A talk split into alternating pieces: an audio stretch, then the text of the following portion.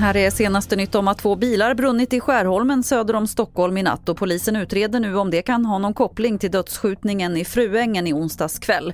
Igår gick polisen ut med att de söker en grå Toyota och den ena av bilarna som brunnit är av samma märke. Idag ska statsminister Ulf Kristersson och ÖB Mikael Bydén träffas för att se över möjligheterna att sätta in militären i arbetet mot gängkriminella. Johanna Björkman, juridisk expert, säger så här om de möjligheterna.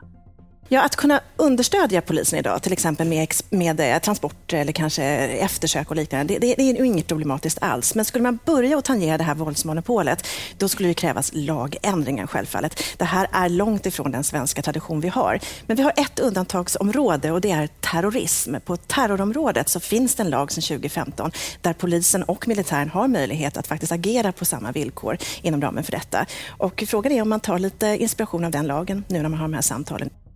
Och I detta nu håller rikspolischef Anders Thornberg pressträff om den senaste tidens våldsvåg. Med på pressträffen är även representanter för NOA och våldsdrabbade regioner för att ge polisens lägesbild av situationen. Man kan följa pressträffen på tv4.se och där hittar man även fler nyheter. Jag heter Lotta Wall.